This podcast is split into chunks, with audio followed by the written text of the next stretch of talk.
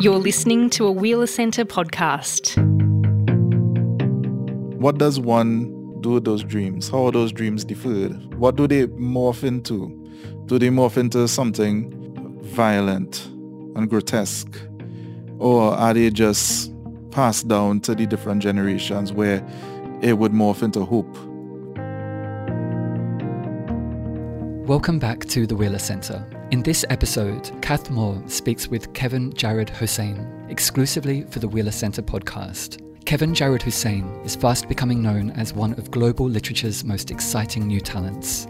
His new novel Hungry Ghosts explores violence, religion, family and class against the backdrop of 1940s colonial central Trinidad. The Wheeler Centre acknowledges the Wurundjeri Woiwurrung people of the Kulin Nation as the traditional owners of the land on which the centre stands. We acknowledge and pay our respects to all Aboriginal and Torres Strait Islander peoples and their elders, past and present, as the custodians of the world's oldest continuous living culture.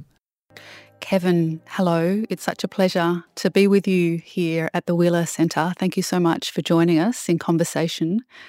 You've authored three YA novels, including The Repenters, which was longlisted for the International Dublin Literary Awards, but it's your first adult novel that has brought you here to Australia.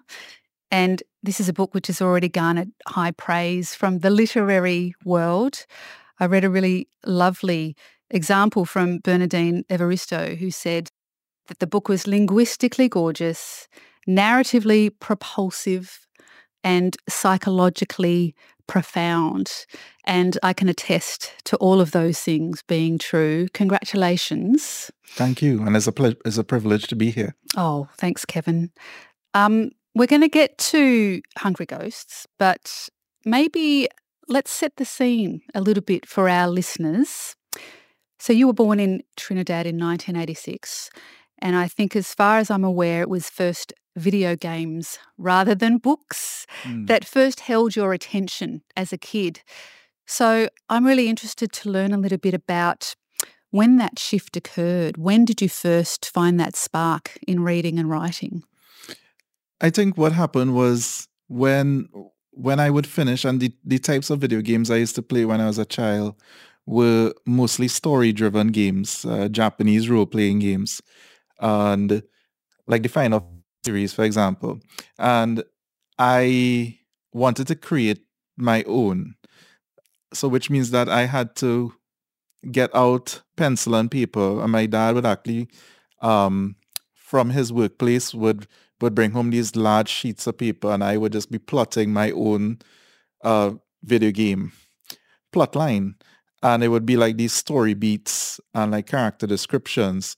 And these would take months to complete, but this was like when I was 8, 9 years old, and it would be dozens or sometimes like 100 pages of plot. This is actually how I just thought like that process, even though I wasn't programming a video game itself, the actual creative process was limitless. I could have imagined myself creating a world with anything. And from that age, that was, quite poignant for me. And then I shifted perspective to just writing out the plot line because on the internet, I discovered fan fiction where, sometimes a video game might be completed or animated series or movie might be done, but people would create these extra plot lines. So I was kind of doing that with my own stuff. And I think it just naturally progressed into literary fiction over the years when I was in my late teens, early 20s. And yeah, but now it's shifted to books. So the impetus was all there. It's so interesting that the idea about creating stories was something that you were preoccupied by. And over time, those spaces or places where you explored those stories changed as well. I think it's interesting that perhaps some of your early resonances maybe were authors like Stephen King, Cormac McCarthy. I can see that there is a likeness there, a sensibility, especially with the tone that Cormac McCarthy's work evokes. And I had read you talking about that notion or that idea of darkness that sits within that kind of writing. Was that something that inspired you early on, that sense of creating tone on the page? It did. And well, you started off with, I started writing for young adults. And I would say my writing those books actually got progressively darker until, it ended up as, Hungry Ghosts, which is, one of the darkest things I've written. And I think many people would agree who have read it. And there's a significance to the tone of darkness when it comes to Caribbean literature, especially for writers writing about the Caribbean who are actually living in the Caribbean, because darkness is part of our culture, to the point that we've evoked lots of humor in it.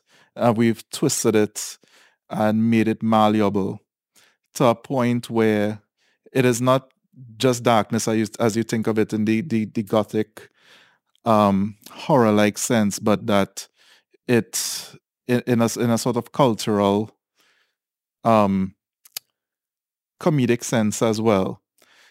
So where it seems almost as if, where there's light, there must be shadow. And a lot of our local writers and artists have come to accept that it has to be a part of life. Mm-hmm. And I think, what I loved about your book was that it seems to me beautifully emblematic of a lot of contemporary Caribbean writing. You're traversing those ideas about exile and self-determination and resilience and perseverance. But it's interesting that the Caribbean, as a region of 13 nations, has always been at the forefront of some really significant liberation movements, in the New World. So I wondered, how much of your heritage of being of place influences or impacts on your identity as a writer?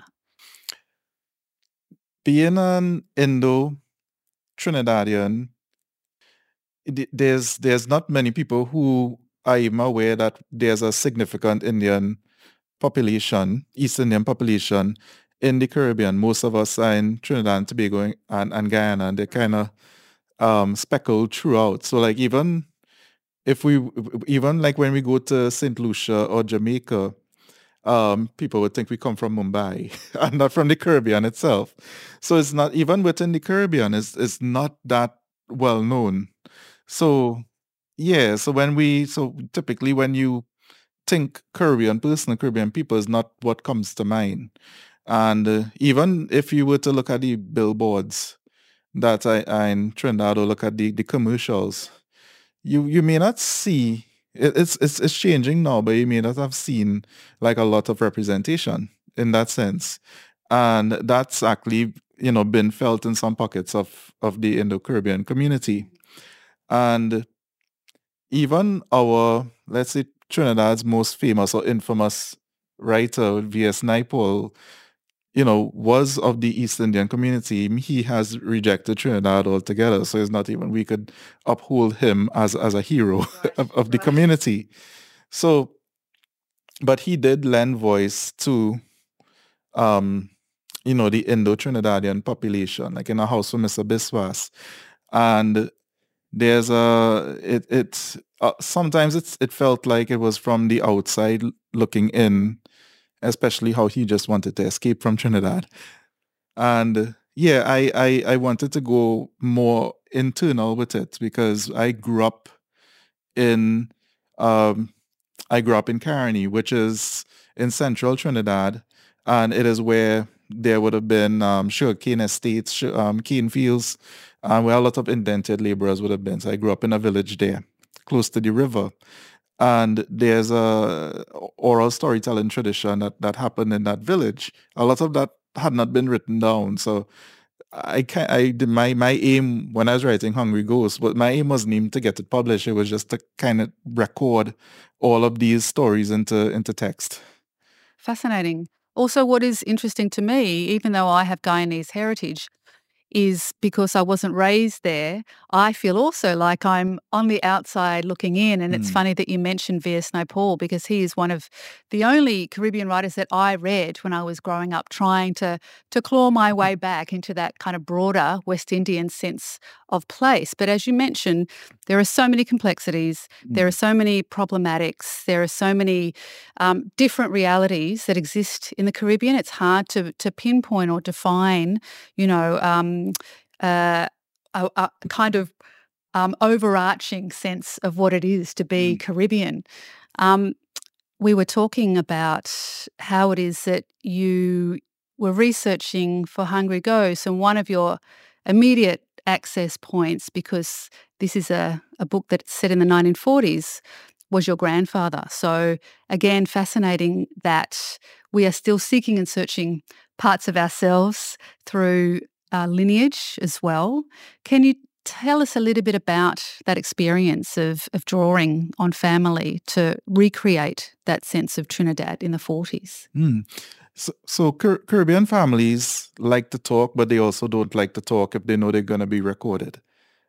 So whenever there was, let's say, some kind of event in the family, whether it be a wedding or puja, or a type of prayers, a funeral week, there would be, you know, people would gather and they would tell all these stories about certain people, maybe the deceased or someone like their father, their uncle, and there would always be linkages to things around them.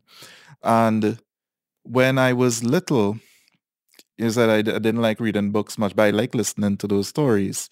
And, you know, as I grew older, I realized that, you know, in a sense that is literature too, even though we might not think of it like that, because there's a sense in which those types of stories can capture you and hold you. There's a sense of skill in telling those stories. So I was commissioned to write an article about Trinidad, and I didn't know what to write about. So, you know, I just kind of went with my gut, and I said, you know, I'll go back to those stories that my grandfather was telling. And I also went back to my own childhood. So when I was about 7 years old or so, so in Trinidad and in the Caribbean, many Caribbean islands have their own carnival. Yeah, which is like, you know, a big party. And it's like a farewell to flesh in a way. And the village that I grew up in had this ritual on Carnival Monday, Carnival's 2 days, and where we would put on masks, and it would usually be like flea market masks, might be like vampires, werewolves. And we would put on very old, busted up shirts, and we would take these broomsticks. And we would go house to house and knock on the door, the gate, and people would have to come out and pay us to go away. So that ritual was called Jab Jab. We used to call it that. And typically it used to be like me, my cousins, and maybe the neighbors at both sides. But one day we were joined by a strange child, and because, you know, we were in mass, and this child didn't have on like a flea market mask. The child had on like a makeshift mask that I just took like a copybook page and drew like a sad face on it, like a kind of ghostly face on it. They kind of stood out. We didn't know who this child was. And, you know, we were all getting these coins because, you know, the people in the village would pay us to go away because, you know, we had to pretend to be monsters and demons, you know. And at the end of the day, what we would do is go to the local parlor, which is, you know, like a shop, and we would buy chocolates, candies, confectionaries, and this strange child bought bread with the money. And then, you know, at the time we thought that was really silly, but the child then wandered through the bushes and went to this area at the back of the village that I grew up in. That area was just, you know, we typically just call it the squatter settlement. Yeah. And the squatter settlement was a place where many of our elders told us not to go there, not to mix with the people there, not to talk to the children there, because there's, you know, they're basically unsavory characters, and they're going to lead us down bad roads, and we're going to learn bad things from them, you know, these stories. So, but it was right there. And at the time, we just kind of accepted this, and then we would make up our own stories about them, that, you know, they probably have spiders in their pillows, or the mosquitoes, they are a lot bigger. Yeah, so, and that they eat rats. Like, people, yeah, it would keep going on and on and on, and the imagination would just run wild. So I when I went to my grandfather, I wanted him to kind of go back to why, you know, why was it like that? And then he got to talking about what we would have called bound coolies. And coolies are a derogatory term for East Indian. And he said that, you know, those people were bound to a certain type of filth, a certain type of life, and that was what it was believed.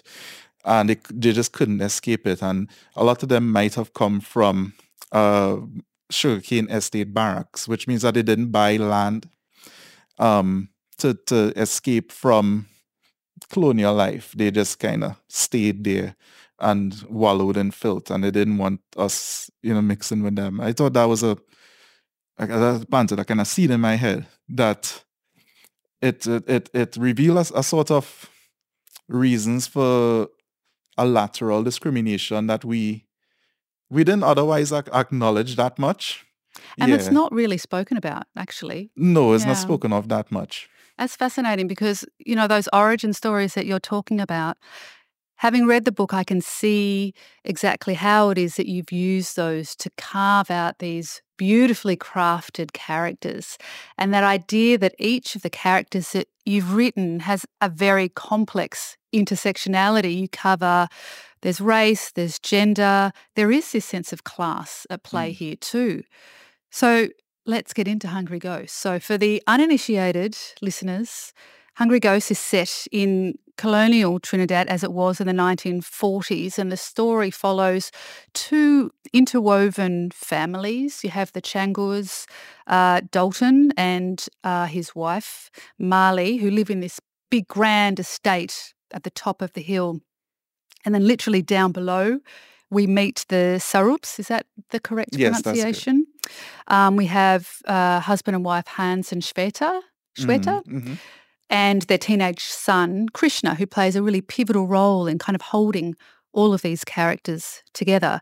And the fate of all of these people soon becomes complicated and interwoven as we unpack this mysterious disappearance of Dalton Changur. While the title, I think, is playing around with Hindu mythology, no? The concept of a hungry ghost, of somebody who is insatiable, has this insatiable appetite for something. To me, it was also emblematic of all of the characters. They were hungry for change. They were hungry to be something else, to have something else. This idea that, you know, they hadn't yet fully reconciled their place in life, or perhaps their personal losses. Was that something that you were really cognizant of exploring, that idea of not being at peace with oneself? Yeah, it is also a metaphor for that, where you have all these ambitions and goals and dreams, and I wanted to apply that to the people, the impoverished people. I didn't just want them to be, woe is me, I am poor. That they do have the ambitions of anyone else. The difference is that the path for them is almost impossible. And as I said, it's almost like an insatiable appetite. And, you know, what does one do with those dreams? How are those dreams deferred? What do they morph into? Do they morph into something violent and grotesque, or are they just passed down to the different generations where it would morph into hope for that instead? And the answer is true in both cases, because a lot of indented laborers, when they came, they probably knew that they themselves would not be able to get out of the situation, but at least the generation following them could, and they would make certain sacrifices. But they are also the group that they would be struck with a type of fatalism, and they'd be like, well, if I'm not getting out, I don't want anybody to get out. And there's a type of complexity in that that type of thinking, yeah, that's explored in Hungry Ghosts. And it makes me think of the reference, Bernardine Evaristo's reference to the psychological profundity that is in this book, which does not come at the expense of an entertaining read. But to me, it seems that all of these characters are going through this kind of tumultuous reckoning with what has been and what will be. And was that, to you, was that a way of referencing that period in history when, you know, colonial rule was slowly coming to an end? It's the end of one thing, but not yet the beginning of something else. And there is a tension that perhaps sat there at that particular moment in time. And perhaps for people who had been colonized, it is that idea of reckoning, who are we to become? Mm. That was a question that for me lingered in that book. Yeah, so when I was interviewing elders, and this is just a microcosm for what we're talking about here, when I was interviewing a certain elder, and you know, I was asking basic questions, like, you know, because when they went to school, you know, you had the choice of converting to Christianity, and you would go to a missionary school, which was either run by the British or the Canadians. And there was a Presbyterian minister who came down, John Morton, and you know, his whole thing was to kind of tame the savages, you know, Trinidad. But you know, but they would do it in a non-violent sense, like in a kind of coercive sense, be like, well, we will give your children the proper standard education, but you know, you would have to move away from Hinduism and join the church. And as I said before, there would be the people of the impoverished who would have those ambitions, maybe not for themselves but for their children, and they would see that as a notable sacrifice, that yeah, okay, we'll join the church so that we could have a better life. Yes. So when I was speaking to one of the elders of the village, he was saying that, you know, school was really, really good. Those white missionary teachers, they never flogged us. They treated us really well. We got gifts from their wives for Christmas. And it was almost like a lamentation that it should go back to something like that. And, you know, I just took everything as it was, because everybody had a different experience. And he said that really when things started to get bad was when the missionaries were moving out, and they started putting the locals in charge of the schools, where now you had brown-skinned and black-skinned teachers. Now, the problem was that there was such a reverence for the Canadian and the British teachers that now it was seen that maybe you're not getting a proper standard education now with Trinidadian teachers, with East Indian and black teachers. So there was now, instead of going for respect, you would now charge for fear. And so these local teachers would now put on suits. They would be ultra British in a sense. They would now put on suits, and it's blazing hot, and they would have whips with them, and they would enact much more stern forms of corporal punishment than their British counterparts. And this was to garner, you know, fear and respect from the children, and thus kind of sparked a culture of us turning against each other, forming this power struggle with each other that wasn't there previously, because now we had to have a certain type of people that was in charge and a certain type of people who had to submit to that, whereas before it was just accepted that the British, the white people were in charge, and we would submit. We're all one. Yeah, colonial rule. Yeah, that's right. So even though when the British moved out, and I described it as Trinidad was being killed and was now being resurrected, it spawned a new type of Trinidadian, that where you give, you know, you give that person the power and they're going to abuse it probably much worse than their colonial counterpart. Absolutely. It's one of those awful kind of legacies of colonial rule, is that you then have these racial tensions between the both, you know, parties who've been colonized. And I think, you know, that's again another one of those tensions that you play with so beautifully. It's so beautifully woven into the stories of these characters that you have on the page. Talking about the creation of story, world and characters, you really evoke, there's a lushness to your descriptions of the story world here. And I wondered if this was in part reflective of your background. You have a degree in biology and environmental sciences, is that right? Yes. Can you talk a little bit about what it is that you drew on? What was important for you to reference in terms of details of flora and fauna, for example, to set this story world? Well, one thing that I always find beautiful, and not wholly unique, but it forms part of our identity in the Caribbean, is our biodiversity and how that setting interacts with the people. And I often think of it when I'm writing setting in Trinidad. I often think of it as itself being something dynamic, you know, almost character-like.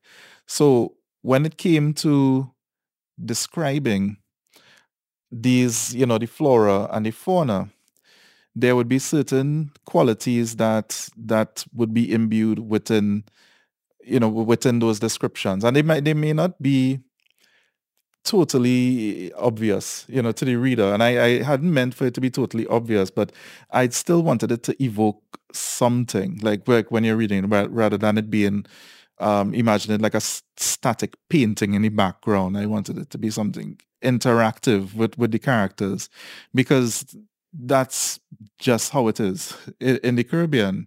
And I'm not sure, I can't speak for other countries, but when you're out there, you're out there. And you're going to be very small in nature. And nature is something that can be seen as neither good nor bad. It doesn't really care about anything. It is itself sovereign to the humans that inhabit it. And, you know, being doing my degrees in science, in biology and environmental sciences, that's something that you know very quickly. And but in Hungry Ghosts, I wanted to incorporate it where there are certain degrees in which you are exposed to that uncaring nature. Whereas if you're living in a lush grand estate like Dalton and Mali Chango, and it rains so much that, you know, it floods and it forms a cage, it doesn't matter because you're already protected. Whereas if you're living in this dilapidated barrack, this tangle of rust and wood and rot, and it rains, and is basically you're gonna be in a diving bell at the bottom of an ocean where the water is constantly seeping in. And it is in that sense where your own dwelling, your own way of life, affects your own conflicts. So I was using nature and animals, and whenever it rains, scorpions are displaced and put into the barrack. And whereas, you know, someone living in the village, that wouldn't be a problem. So there's certain barriers between the humans and nature, and those barriers get thinner and thinner as you move to the impoverished. Yeah. And there's also a great sense in the book of not only your reverence for nature as a force, but also how at some point, as you say, that veil kind of, you know, comes to the side and the characters almost seem to be consumed by nature. There is much more of a sense of, as you say, nature continues to be what it is and to do what it does, but because the characters themselves have gone through these huge, big, dramatic upheavals, their place within the natural world seems to shift accordingly too. So a really, again, beautiful use of metaphor within your book of using the natural world as a way to speak to how it is that the characters traverse the plot and their conflicts too.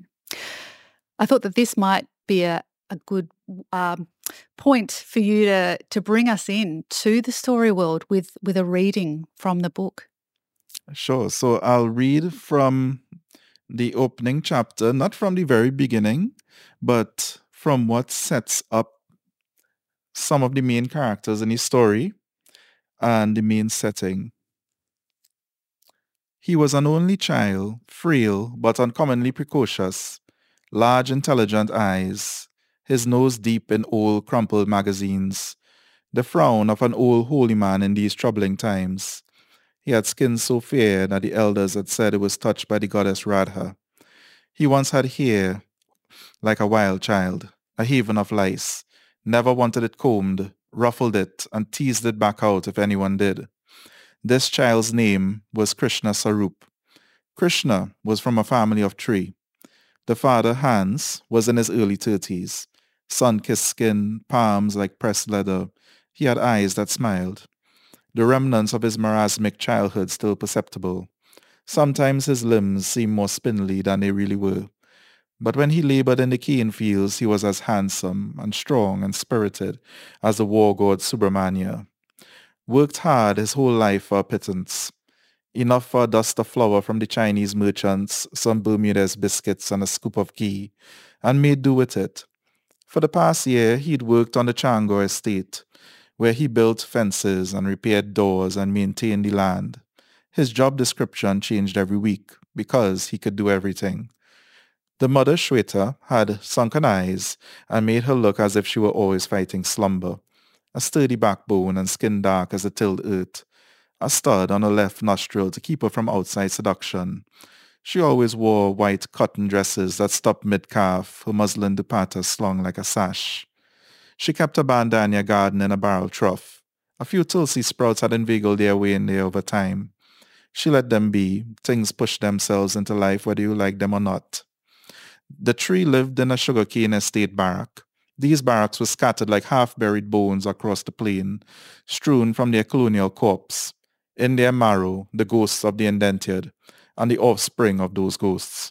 This particular barrack sat by its lonesome, raw and jagged, as a yanked tooth, in the paragrass-spangled stretch of meadow, beyond the cane field, beyond the rice paddies, the village proper and the sugar mill, in a corner where God had to squint to see, neighbor to nothing, one donkey cart ride away from the closest dry goods store. This, a place of lesser lives, a tangle of wood and iron that seemed to slightly shift shape every time a strong wind galloped over it. There was a communal yard for cooking and drinking and fighting. Inside, 5 families, 5 rooms, 10 by 10 feet. Between each were cracked wooden partitions that did not go all the way up. The cold earthen ground, clothes stitched from old flour bags. Coconut fiber mattresses, permanently depressed, topped with pillows stuffed with sugarcane tassels.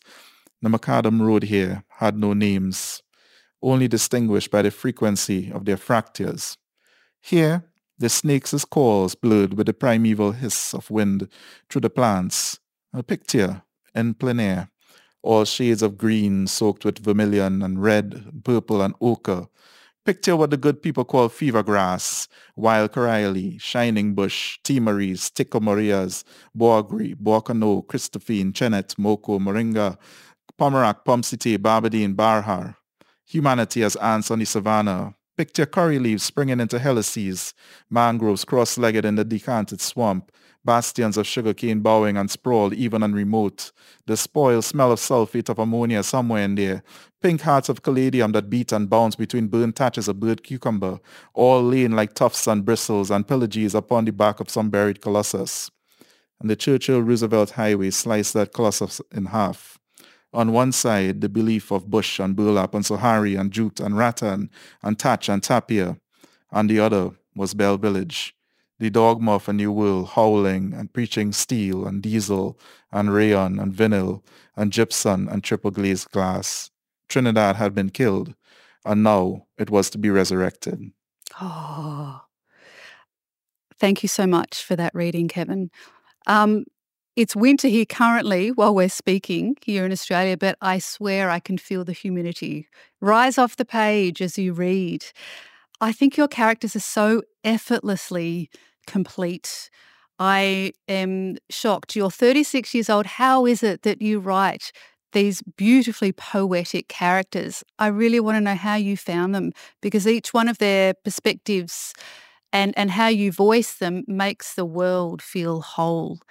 Can you tell me who came easily to you and who did you perhaps have to labour with for a period of time before you found them?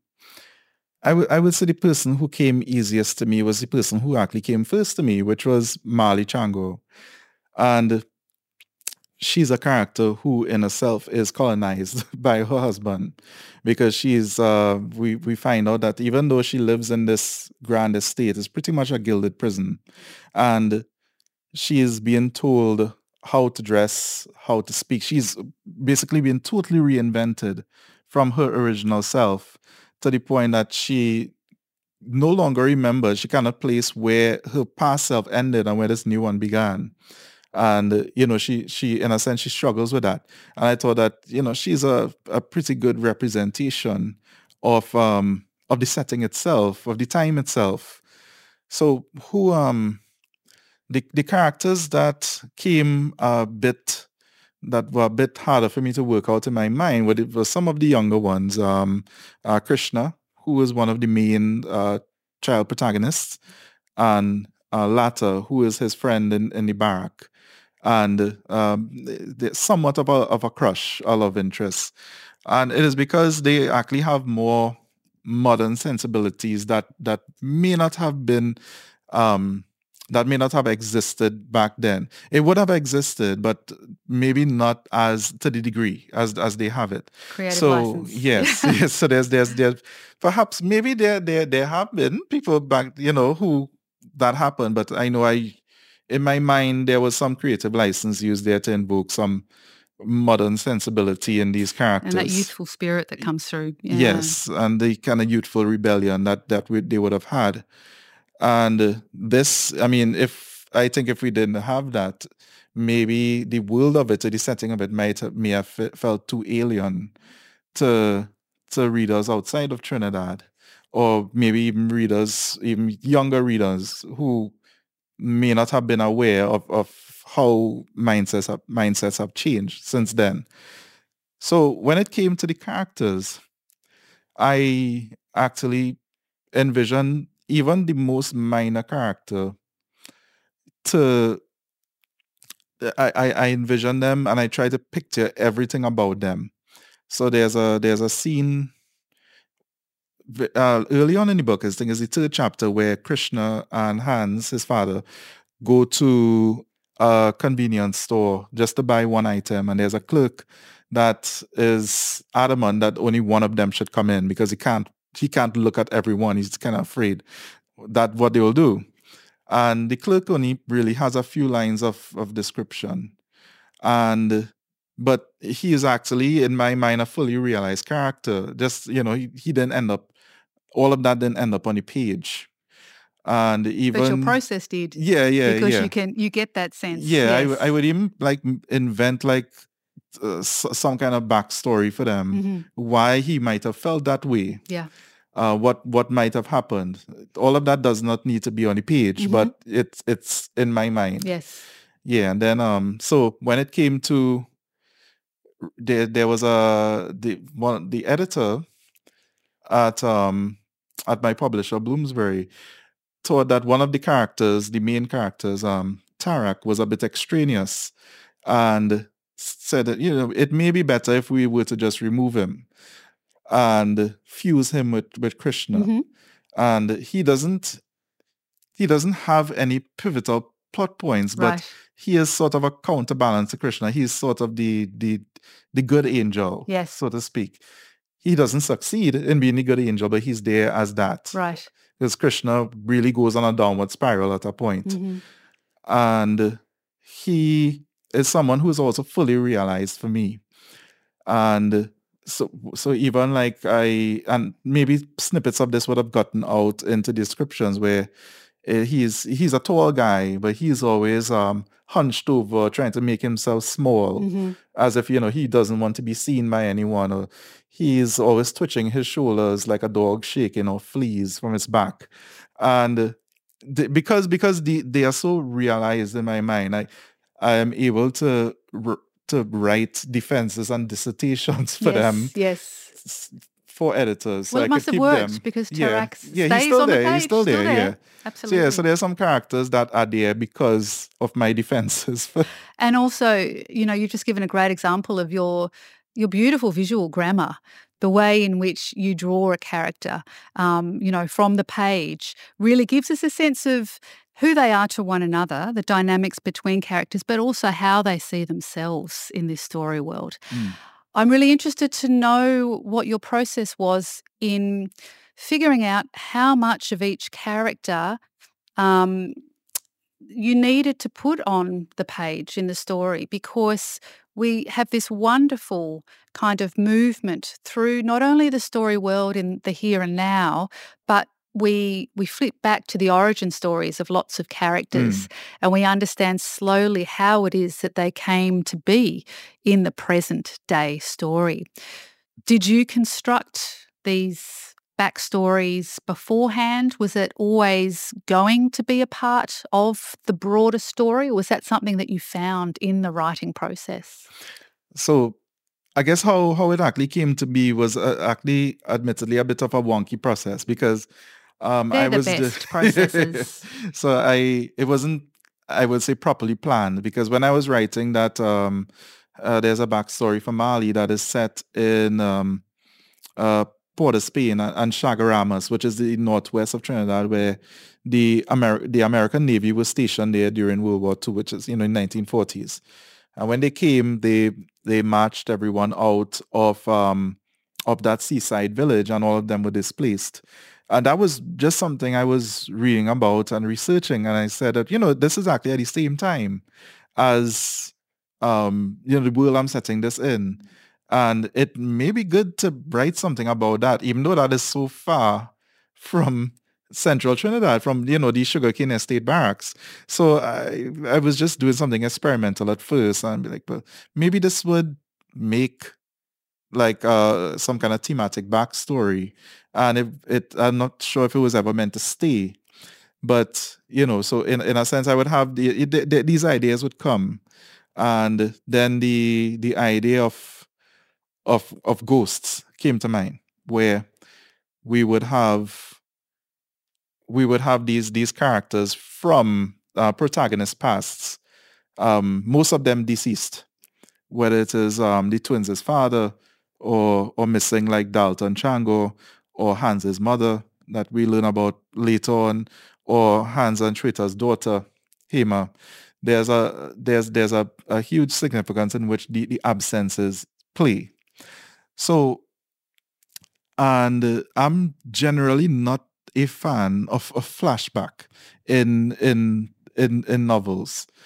I think that, you know, it could be handled a bit more gracefully, but in this case here, I tried to make them short, and I tried to make them as cold opens to certain sections, and they would actually thematically link to those sections, rather than just being serve as plot.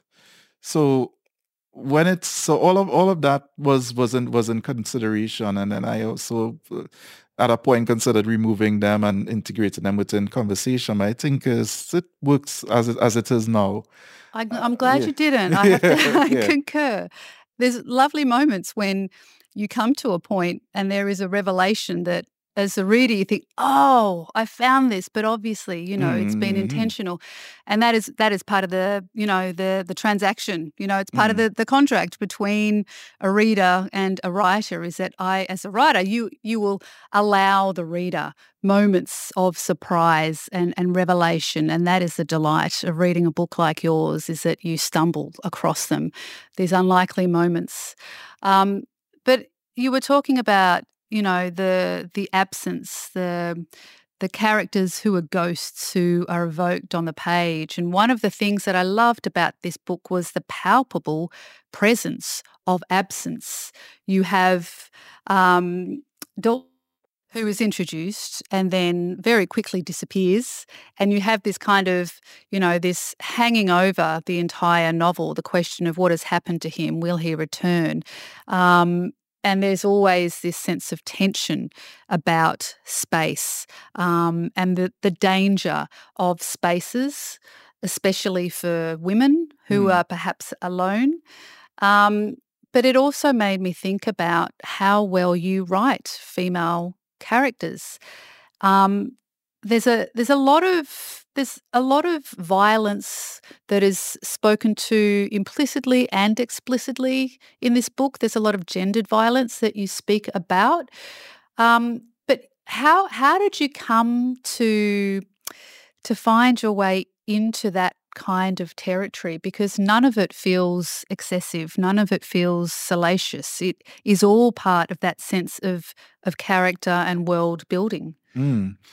You're probably the minority of those who don't think it seems excessive, because I've had people come up to me and be like, you must be a pretty scary guy to come up with. But look, I think it's, you're brave in that you haven't shied away from some of those realities, and you delve into it with, you know, such a sense of clarity, you know, about you're not apologising for these characters, but you are trying to find a way in which you try to understand how it is that these tensions and these moments arise. Mm.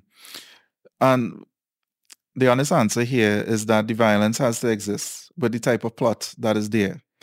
There are certain types of violence that I chose not to include within the book because it did exist at the time, and a lot of it was rampant at the time.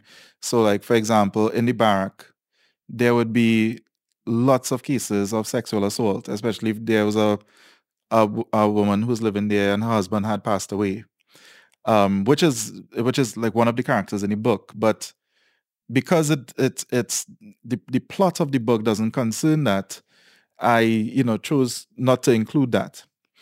And so when it came to the violence in the book, I just stuck with what the plot was, and there. Inevitable crossroads occur. To think otherwise would be a fantasy, and to want it to be otherwise would be wanting fantasy.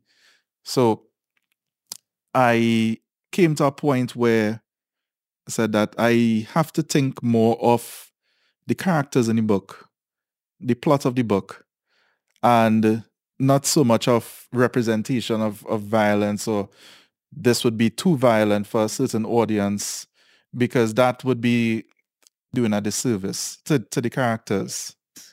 That and to would, a greater truth that you are trying in some way to explore or express. Yeah, that would be sanitizing the setting, which is definitely not something that I wanted to do.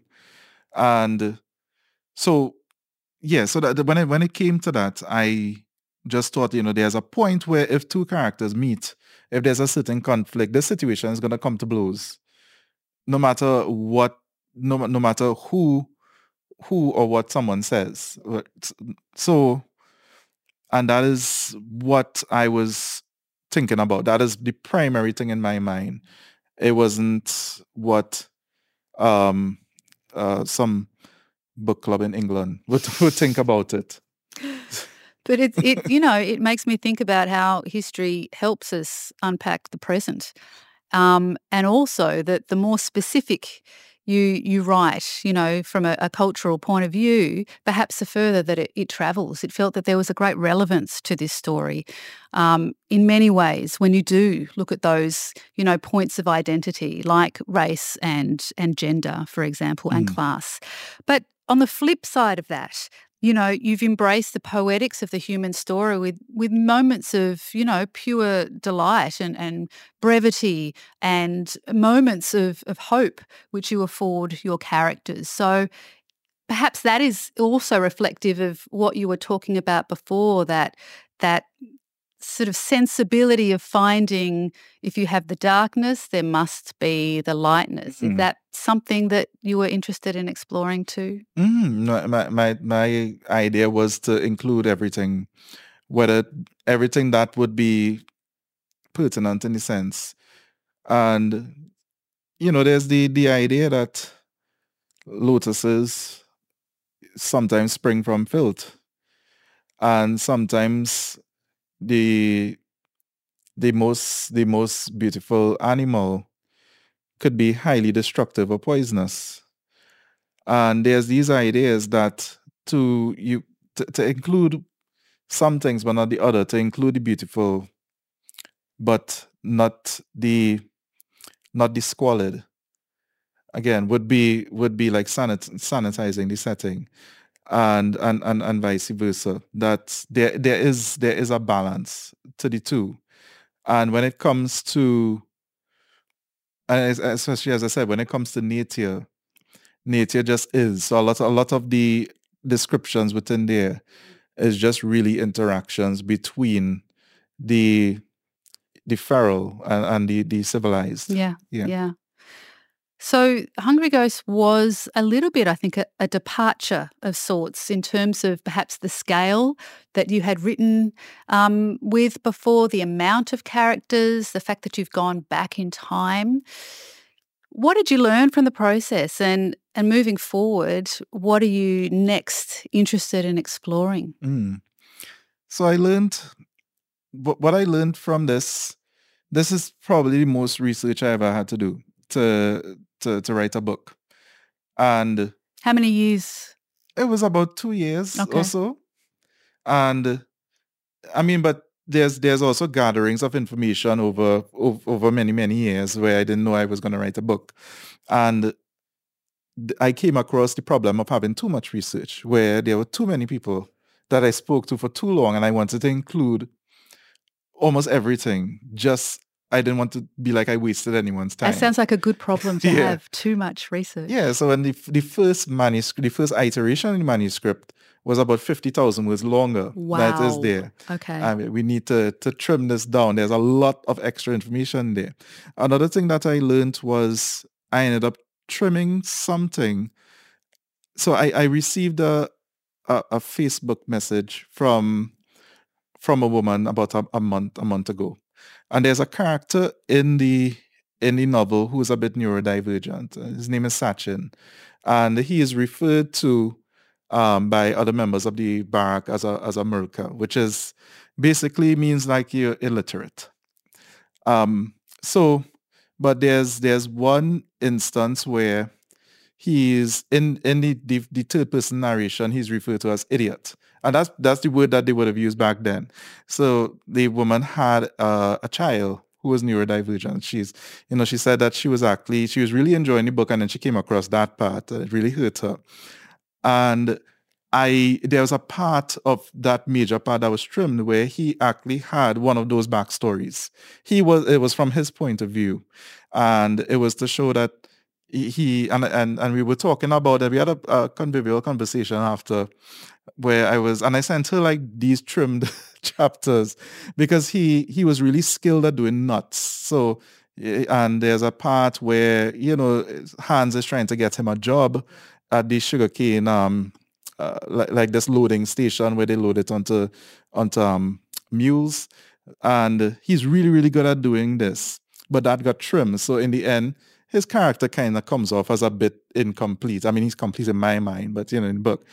And maybe that's something that I have to look into the future, that when I'm trimming things, I need to make sure that what is being trimmed has to be at least complete for the reader, not just for me.